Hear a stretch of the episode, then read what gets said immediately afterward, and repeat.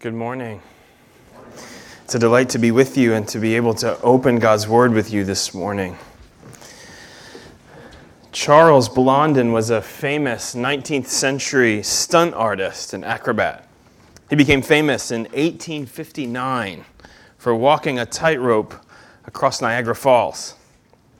After completing his first stunt, Blondin announced that he was going to do it again, but this time he was going to push a person in a wheelbarrow across Niagara Falls. A newspaper reporter came to interview Blondin, and Blondin asked the reporter, "Do you think I can do this great feat?"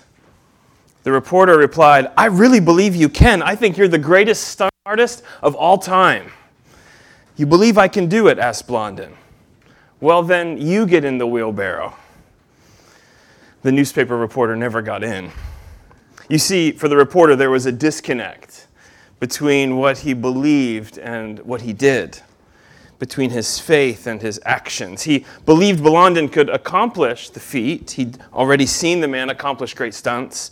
But when it came to acting on that faith, he hesitated. At times, we can be similar in our faith as Christians. We believe in God. We trust in Christ for our salvation. But if you're anything like me, there are moments in our lives, sometimes even seasons in our lives, where there is a disconnect between what we believe and what we do, or between what we believe and what we say. The New Testament writer James saw a similar disconnect in the lives of Christians in his day, and he wrote in the letter of James to address this inconsistency in Christians. James saw that at times Christians could confess faith in God and then go on to do things or say things that were completely godless. Living like God doesn't exist is like a practical atheism.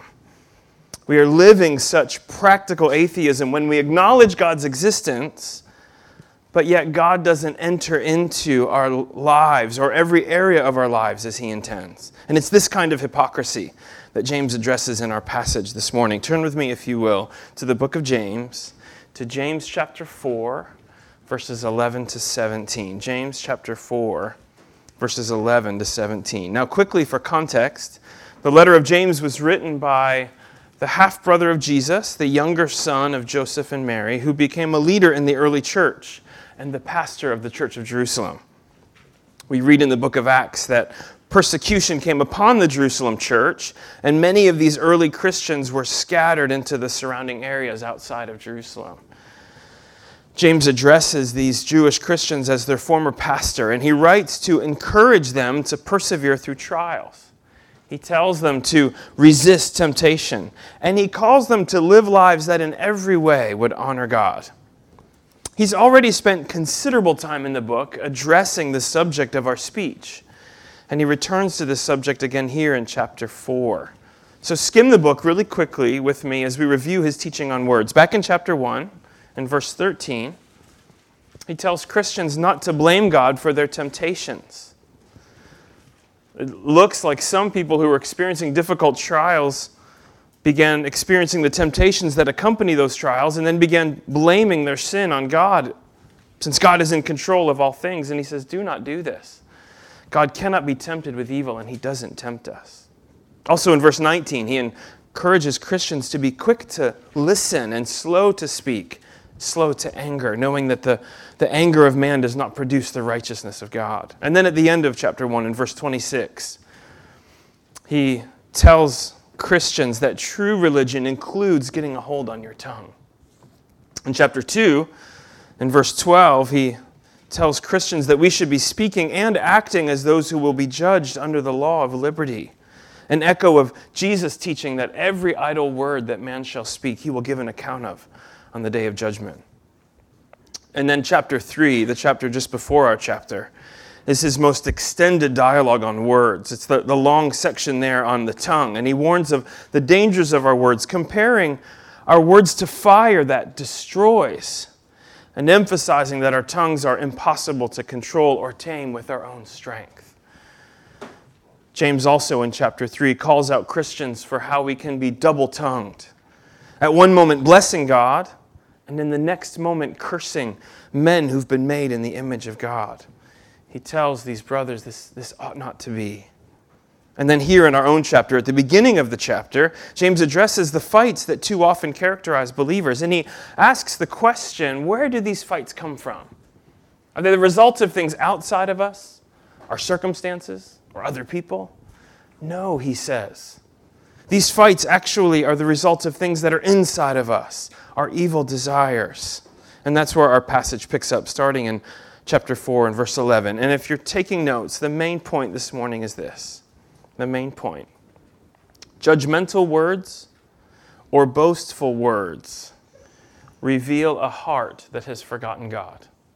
Judgmental words or boastful words reveal a heart that has forgotten God.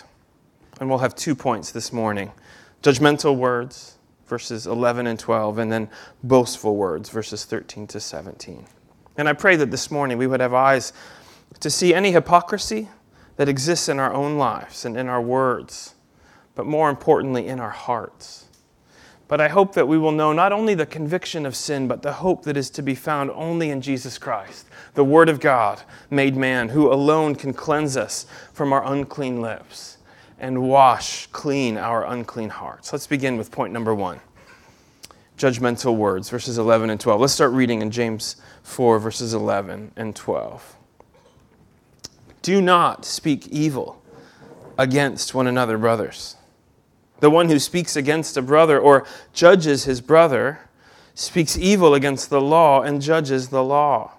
But if you judge the law, you are not a doer of the law, but a judge. There is only one lawgiver and judge, he who is able to save and to destroy. But who are you to judge your neighbor? I'm told that today the most famous Bible verse in the world is Matthew seven, verse one. Judge not, or you will be judged. This phrase, don't judge me, in so many ways can summarize the perspective that we have today. We don't want anyone to judge us. And in our sin nature, we don't believe that even God has the right to judge us. But the irony is, at the same time, we can be so quick to judge others, to judge their hearts and their motives and to criticize them. The irony is that while we are quick to recognize a judgmental perspective in other people, we can be so quick to judge others ourselves. Well, what kinds of speech does James have in mind here when he forbids evil speech? I like how the C S B translates it, criticizing.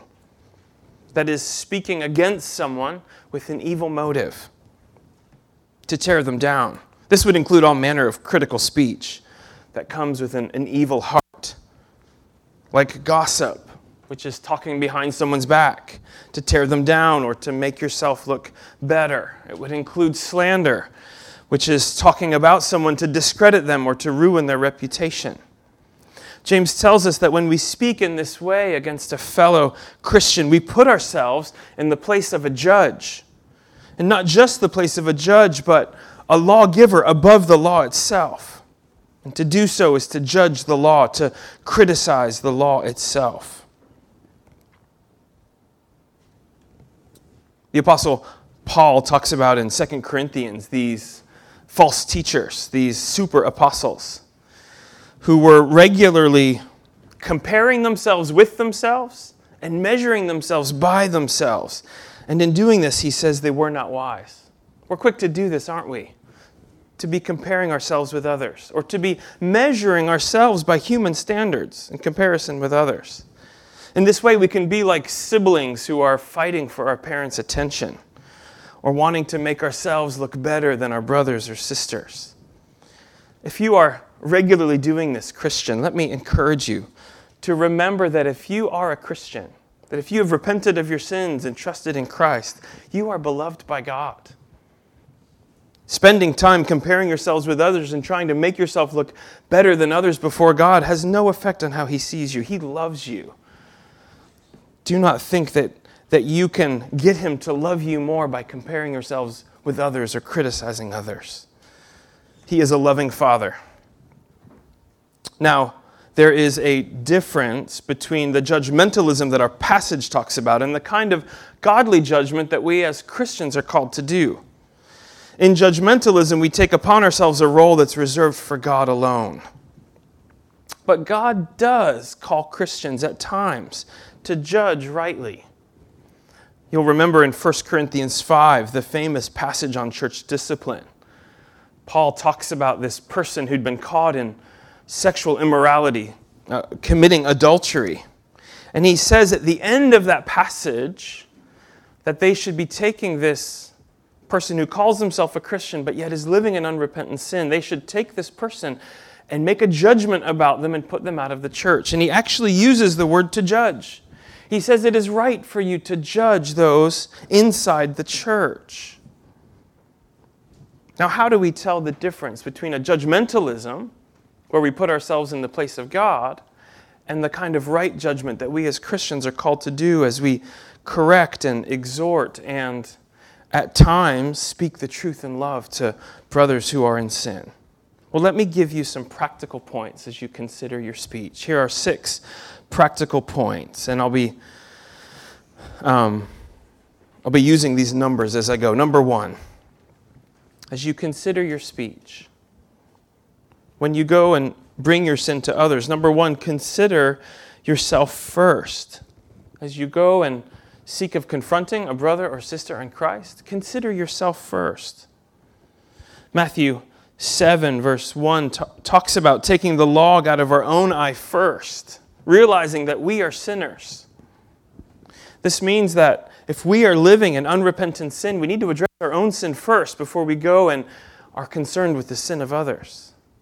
But also, know that in our attitude as we consider ourselves first, know that we're coming to sinners as fellow sinners, that we're coming to citizens in God's kingdom as fellow citizens, not above them, but alongside them, and pointing them not to ourselves, but to God as the standard.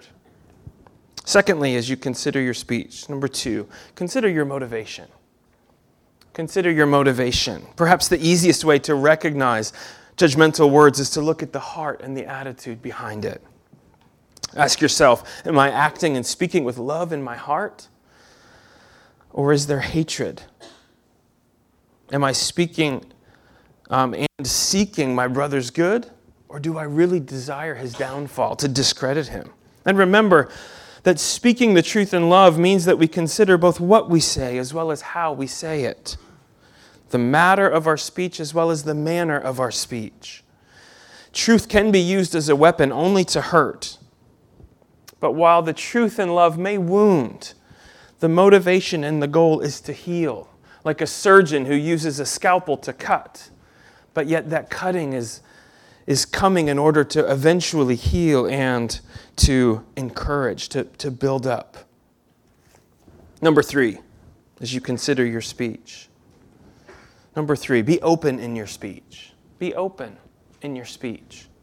That is, don't say anything behind someone's back that you wouldn't say to their face in the same way that you would say it to someone else.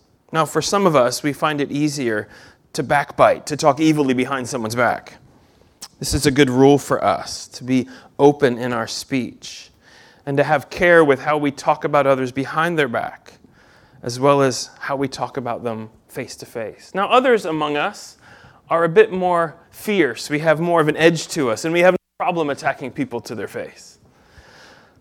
But let me tell you, the fact that you're comfortable saying mean things doesn't give you the right to do it.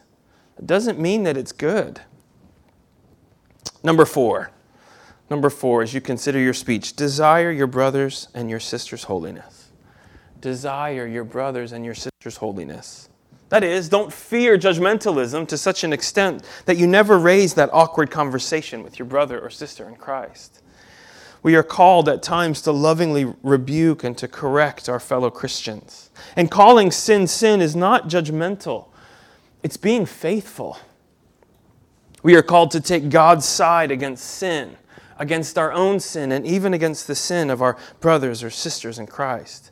James will go on to say this at the very end of the book in James five, nineteen and twenty. His final two verses in the book says this, "My brothers, if anyone among you wanders from the truth, and someone brings him back, let him know that whoever brings back a sinner from his wandering will save his soul from death and will cover a multitude of sins." Let me encourage you, Christian, to do whatever it takes to get in the way of your brothers and sisters in Christ and their ultimate destruction.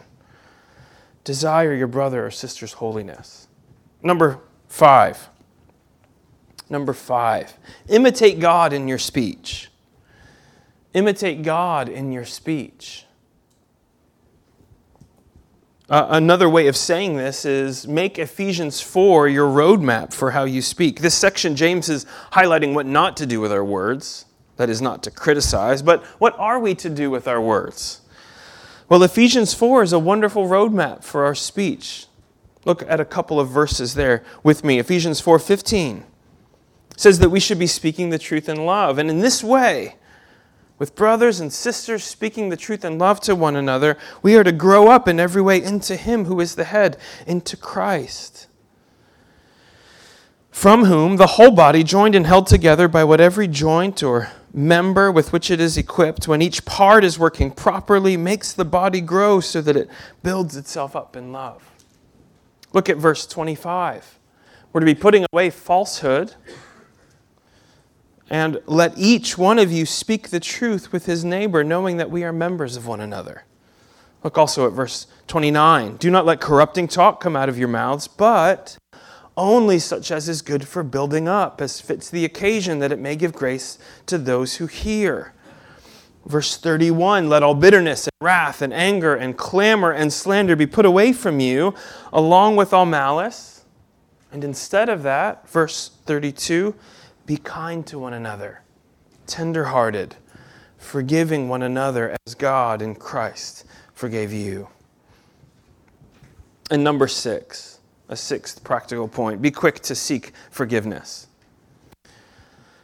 James is assuming that all of us are stumbling with our words, and so that means that we need to be quick both to offer and to seek forgiveness.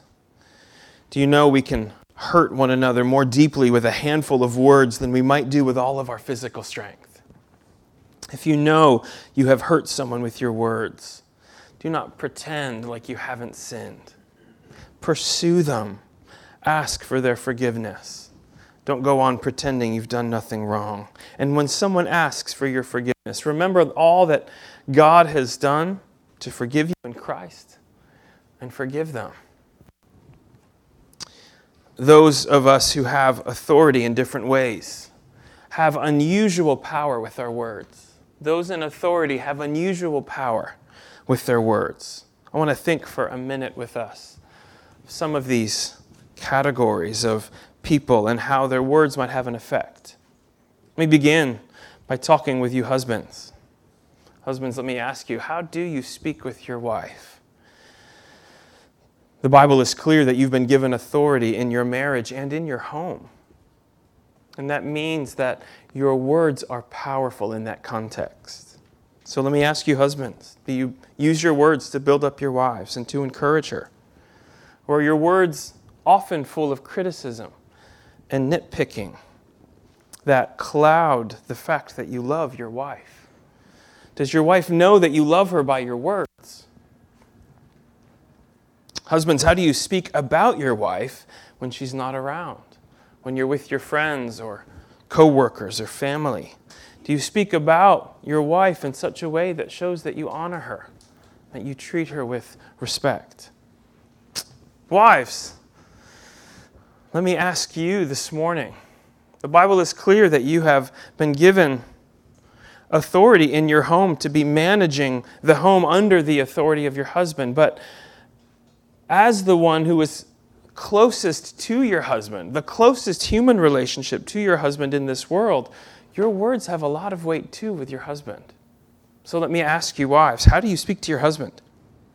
Do you speak to him in such a way that would encourage his leadership, that would give him confidence to seek the good of, of you as his wife, the good of your marriage, and the good of your home? When he's made mistakes in the past, do you regularly bring them up, which would cause him to hesitate and to not have confidence to lead? Or do you speak in such a way that lets him know that you have his back, gives him the confidence to take steps of leadership? Let me ask you, wives, how do you speak about your husband when they're not around, when you're with your friends or your moms or your sisters or your co-workers? Do you speak about him in such a way that shows that you are seeking to honor him and to treat him with the respect that he has been given and the position that Christ has given him over you? Dads and moms, dads and moms, how do you speak with your children? You know, when it comes to human words in this world, I don't know if there's any more powerful human words than the words of parents to children in terms of the effect that it can have, both for good as well as for harm. So let me encourage you, dads and moms, to consider how you speak with your children. Are you speaking with your children in ways that point them towards Christ? In ways that encourage them and give them confidence to grow in their abilities and in their gifts? I know that we are called as parents at times to correct and to discipline our children. That is good and right for us to do. But are you disciplining your children in love or out of anger? Are you using your words to hurt or to correct and to build up? Let me encourage you, dads and moms, when we sin, and we will sin in our parenting, do we pretend like we're perfect? Or are we willing to come to our children and to ask and to seek our children's forgiveness? I think at times as parents, we think it's our job to model perfection for our children. The problem with that idea is we're not perfect. It is not our job to model perfection with our children, but repentance.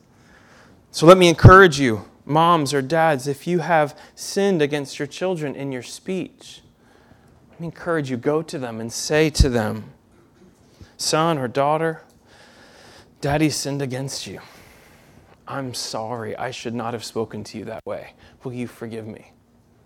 And let me encourage you, I think your children will be quick to forgive you and to mend that relationship. And I think that healing will be so sweet for that relationship. Do you see that when we criticize others, we in fact desire to be in the place of God, to be God? That's what James says here. When we criticize others, we are saying we want to be the ones to make the rules and to create the standards. We are saying when we speak evil of another, we are making declarations about what that person is and what they deserve. We are literally condemning them in, in our own court. My children like to climb into my office chair at home and pretend to be daddy. Such pretending is cute and comical for children. My son Jack loves to climb up and bang away at my keyboard and say, look, I'm a pastor.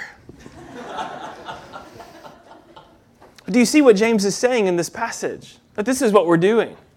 But it isn't comical. We are literally, when we speak evil of others, we are climbing up into God's seat. And we are declaring ourselves to be God. And we are making judgments and pronouncements on others. Not only could we never step into God's shoes or fill out his chair, we have no business ever trying. Who are we to take such a position? James tells us, Christian, step down from your high seat. You are no judge. You are not God. Only one can take that position. Look at verse twelve. What qualifies someone to be a lawgiver and a judge ultimately? How many lawgivers and judges are there? There is only one. And what qualifies him to be the lawgiver and judge? His power to save and to destroy. Christian, do you have this power? No. So who are we to judge each other? The answer? Nobody. We are nobody to judge one another. So do not seek to take others into your hands. The judge is coming soon. Don't let him find you in his seat. He won't be amused. The Bible calls Satan the accuser of the brethren. Imagine for a minute that you were Satan. Think of the tactical advantage there would be in getting Christians to be fighting with one another and criticizing and tearing one another down. He's getting Christians, when this happens, to do his job for him. It's a, a two-for-one sale. Not only is he getting them to do his job for them, he's distracting them from their purpose on earth and from their mission to be preaching the gospel and to be living holy lives that proclaim the gospel with what we say and what we do. My Christian brother and sister, remember Satan is the accuser of the brethren. do not do his work for him. The remarkable thing about our passage here is that the only one who alone was right to judge and to condemn, he didn't do it. He didn't use his authority to come and to condemn the world, but to save sinners. He stepped down from his throne, from his judgment seat, and he came to earth in kindness, to be born as a baby. He lived among us in this fallen world, and he came to show us the way of mercy. He took upon himself our judgment at the cross so that God could relate to us, no longer as enemies and as sinners, but, but, but to relate to us as a father, as his own children. Remember, when those were killing him on the cross, were nailing him to the tree, what did he say to his father? Father, condemn them because they deserve it? No, he said, Father, forgive them. They don't know what they are doing. Brothers and sisters, Jesus is our example. If we have repented of our sins and trusted in Christ, let me encourage you, follow in his footsteps and look at each other with mercy and not with judgment, remembering that mercy triumphs over judgment. That's point number one, judgmental words. Point number two, boastful words. Point number two, boastful words, verses thirteen to seventeen. Let's pick up reading in verse thirteen. Come now, you who say today or tomorrow we will go into such and such a town and spend a year there and trade and make a profit. Yet you do not know what tomorrow will bring. What is your life? For you are a mist that appears for a little time and then vanishes. Instead, you ought to say, if the Lord wills, we will live and do this or that. As it is, you boast in your arrogance. All such boasting is evil. So whoever knows the right thing to do and fails to do it, for him it is sin. James continues on with this subject of our speech, but he turns now to the subject of boastful words. As we can be godless with judgmental language, literally putting ourselves in the place of God to judge others, we can be godless in another way, with the way that we speak of the future and the way that we make our plans. Making declarative assertions about the future here does two things. Number one, it forgets that we don't know the future. You know that? We do not know the future. You see that in verse fourteen. You don't know what tomorrow will bring. Only God knows that. And in fact, for all we know, today may be our last day on earth. God may bring us home. Christ may return. Christ may return before I finish this sermon, before I finish this sentence. We cannot see the future, and to speak as if we do is to put ourselves in the place of God. But also, such declarative assertions about the future does a second thing. It forgets who we are as God's creatures. James is reminding us that we are always those that have been created by God. We were created by him, and we are completely dependent on him for life and for breath. God created us to be weak so that we would delight in relying on him for strength and for direction and for purpose. So, what is James' solution to such boastful speech about the future? Well, look at verse fifteen. Christians should say, Lord willing. If you've heard Christians say, Lord willing, this is where it comes from. If you don't say, Lord willing, when you talk about the future, maybe you should.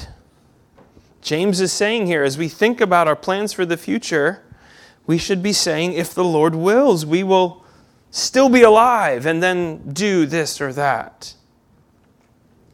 As you think about your plans and your even your work, which is what James has in mind here, I'm reminded that some jobs are more tangibly dependent on God than others. I grew up uh, working on a farm and learning much about where we get our food from and our dairy products from as I worked on a dairy farm as a kid. A lot of the farmers in our town were Christians, and they prayed a lot because so much of their livelihood was dependent on the rain and on the weather and on things that were outside of their control. My first job out of college was waiting tables at a restaurant.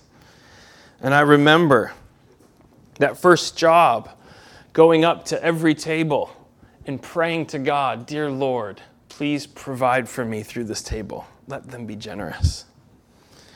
I had a job that didn't have a steady paycheck. There were times when I had a bill due and I knew I had to write that check and put it in the mail the next day, and I didn't have enough to write that check. And so I'd be praying over each and every table.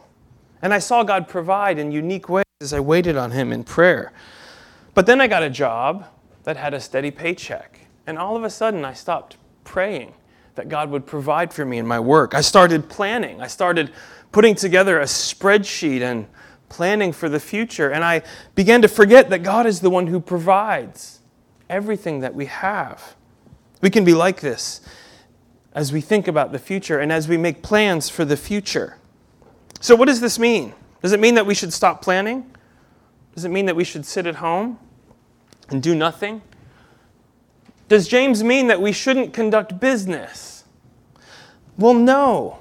He's not saying that at all. He isn't saying don't do business. He's saying do business in a way that honors God. And how do we do that? Well, by accounting for God in our speech and in our plans. We should apply Proverbs three, five, and six, that memory verse that so many of us know. Trust in the Lord with all your heart, and do not lean on your own understanding. In all your ways acknowledge Him, and He will make straight your paths.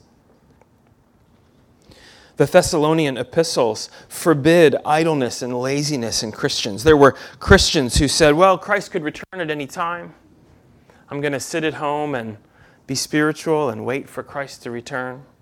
When really what they were doing was relying on other Christians to go out and work and for them to just be lazy and to enjoy the fruit of others' labors. And Paul says, such people, he said, do not feed them. He said, if a man does not work, he shall not eat. In other words, an able-bodied man who refuses to work must feel the pangs of hunger that would motivate him to go out and get a job and to begin providing for his own needs and the needs of his own family, and even to have enough to be generous to others. Now, I don't know many of you, and I don't know your situation or how you have made plans or how you have made decisions until now.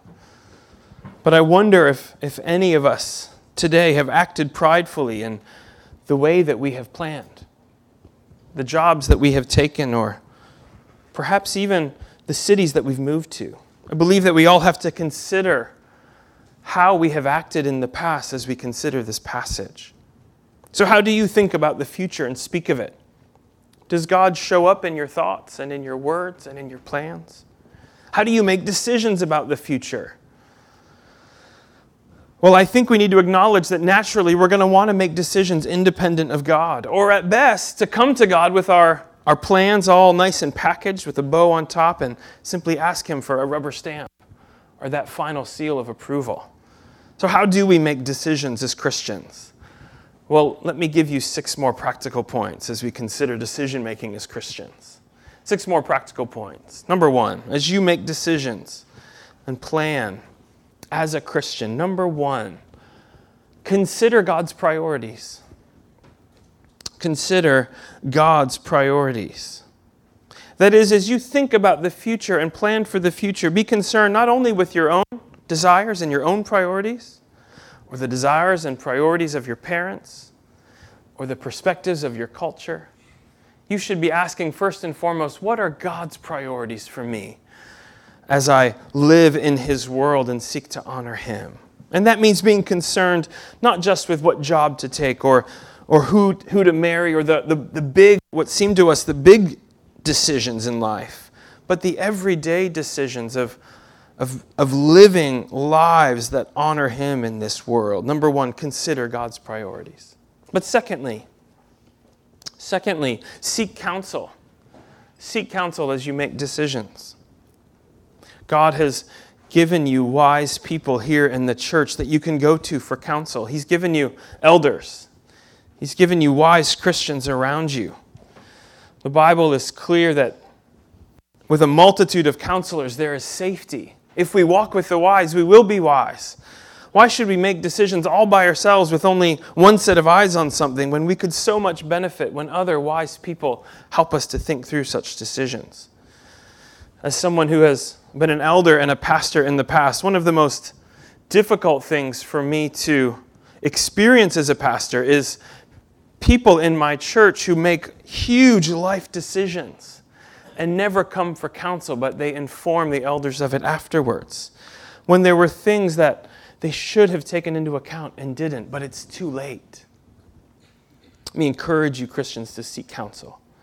Number three, as you make decisions as a Christian, be sure to weigh all of your responsibilities. To weigh all of your responsibilities. So often we can think as if money and our responsibility to earn money is the most important thing. And we think, I need to take the job that pays the most amount of money. But yet we don't weigh all of our responsibilities. That is the responsibility as a husband or as a wife, the responsibility as a father or mother, the responsibility that we have as Christians to our church to be faithful members in the body of Christ. One of the more striking and encouraging things that I love seeing among Christians is Christians taking a job that pays a little less because of the other benefits that come along with it. I was meeting with a friend in the last couple of months who had a job offer to make more money and to have a higher position. But he realized that if he did that, he'd be traveling more, and he would have less spare time in his schedule to meet up with other Christians and to be involved in discipleship. And he decided not to take that job so that he could be more involved in the life of the church and in growing as a Christian. So number three, weigh all of your responsibilities. Number four, pray. Pray before you make the decision. Pray as you're making the decision. Pray after you've made the decision. Pray alone. Pray with others. But pray. This is one of the clearest ways that we can acknowledge God with our decision making. Number five, follow the leading of the Holy Spirit. Follow the leading of the Holy Spirit. Another way of saying this is follow your conscience, as the Holy Spirit speaks to your conscience. Your conscience is your internal sense of what's right and wrong. The Bible has a lot to say about living with a clean conscience and making decisions that, that, that are sure to be giving us a clean and clear conscience.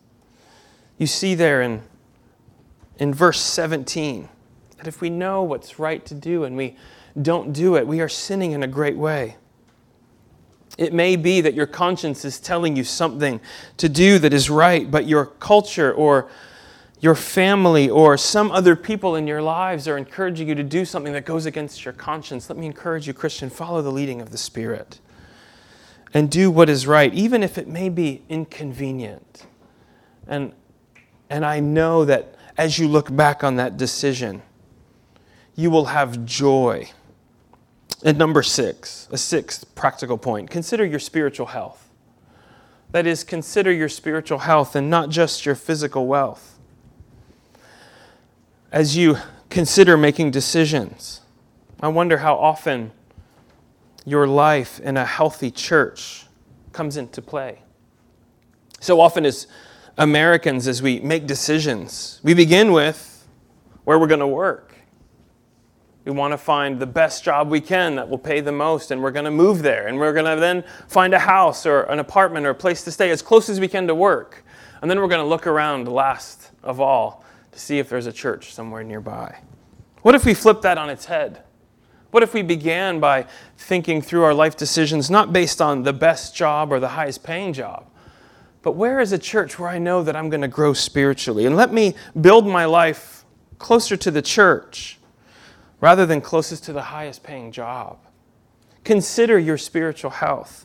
So often we can make decisions that ensure that we'll be physically wealthy, but at the cost of our spiritual health. Let me encourage you, Christians, to be concerned first and foremost for your souls and not just for your bank accounts. In this way, in making decisions in ways that honor God, Christ is again our example.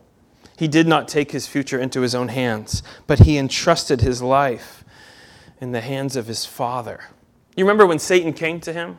He offered him the kingdoms of the world. He offered him everything on earth if he would simply bow down and worship him. It looks like Satan was offering him a shortcut in which he wouldn't have to go to the cross. Look, Jesus, I'll, I'll, I'll give you this world and everything in it if you'll just bow down and worship me. And did Jesus take his future into his own hands? No, he entrusted his future to his Father.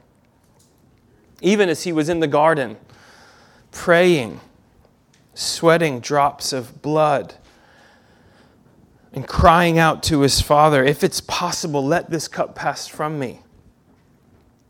What did he hear from the Father? He heard no, but what did he say to his Father? Not my will, but yours be done. I know a passage like this is hard for all of us to hear, because all of us sin with our words so often. But the Bible is clear that our words are like a thermometer. They are telling us something of the temperature of our souls. Just as you put a thermometer in an oven to see how hot it is. That thermometer doesn't make it hot or cold. It simply tells you how hot or cold it is in that oven. In the same way, our words are like that. Our words are a thermometer that are telling others what's going on in our soul. Out of the abundance of the heart, the Bible says, the mouth speaks. So as you consider your words, realize the solution isn't simply to stop talking, put your hand over your mouth. Such solutions will not work. The only solution that can work is to have our hearts made new. Only a complete transformation will do from the inside out. If you're here this morning and you're not a Christian and you're considering your own words and you're considering the possibility that you do not know God because of how you speak, let me encourage you to go to God, to bring your sin to Him and ask Him to wash you clean. He will do it. Christ will be your Savior if you will come to Him in repentance and faith. And He will make you new. And He will begin to form you to be more and more like His Son, Jesus Christ. This Christ, though He was the judge, didn't come to condemn the world. And though He was God, He humbled Himself and put Himself in the hands of His Father and followed His leading. So, as you consider, Christian, this passage, as you consider the kind of godless living that we can be involved in with our judgmental words or our boastful words, let us remember that we have actually been made in the image of God. And those of us that have come to know Christ, that image can begin to shine brightly again. And rather than being godless with our words, we can begin to be godlike in the right way, not in an evil way. I love how Peter puts it in First Peter four, that we as Christians can speak as if we're speaking the very words of God. Let me encourage you, Christians, to allow your words to be reflecting the Savior who loved you and gave Himself for you, and who gives you a model of words that are full of love, full of goodness and kindness, words that will build others up and not tear them down. Let's go to the Lord in prayer. Father, thank you for this passage that is so convicting for all of us. Thank you for not leaving us in our sins or treating us as our sins deserved, but coming to us and offering us forgiveness for our sins and a new way of life in which we can experience what it means to be like you in our lives and in our words. We pray that you would help all of us to not just feel conviction, but to begin to take the steps that are needed to pursue holiness, not just with our lives, but also with our words.